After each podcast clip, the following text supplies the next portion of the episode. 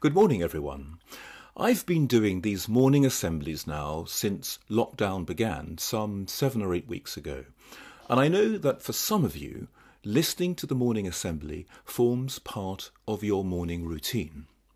Perhaps you look forward to them with eager anticipation as you munch your morning cornflakes. Or perhaps some of you are, are forced by your parents. Godfrey! Jemima! Come down at once and hear the headmaster's assembly. And there you sit, with that expertly crafted look of focus, but perhaps with your attention elsewhere. And maybe you don't watch at all, in which case, of course, you won't be listening to me right now. The point I'm making is really about routine. And rather counterintuitively, routine is a liberator of the mind. And certainly, many of the most creative writers, artists, musicians, thinkers, high performing athletes, uh, lawyers, doctors, CEOs, etc., um, they all have their work underlined and enhanced by routine. And in a school community, there is the cohesive harmonizing, the bringing together capacity of an assembly. In some settings, there would be a communal gathering, uh, perhaps a hymn and a prayer. Uh, in the case of Hampton Court House, we favour a more humanistic approach.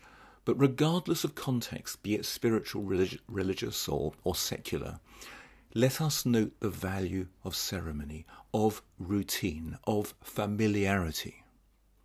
When so much in life is uncertain, and frankly never more so than now, it is healthy to hang on to routine. And this is why your timetable, whilst we are remote teaching, having lessons by Zoom and so on, is so important for you as students and for us as teachers. We have a semblance of the familiar and the reassurance of routine.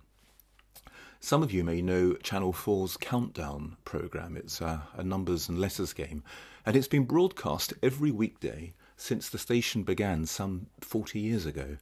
Um, I sometimes think that the program is indestructible. Um, there could be a nuclear war, but somehow Countdown will keep going. Um, and that's reassuring. Um, other familiar routines might be, for some, the, um, the shipping forecast or, or the sounds of Big Ben, um, which, as you probably know, have been halted just for now for repairs. Uh, there was a time when everyone went to church, perhaps even if they didn't really want to. It was the it was the done thing.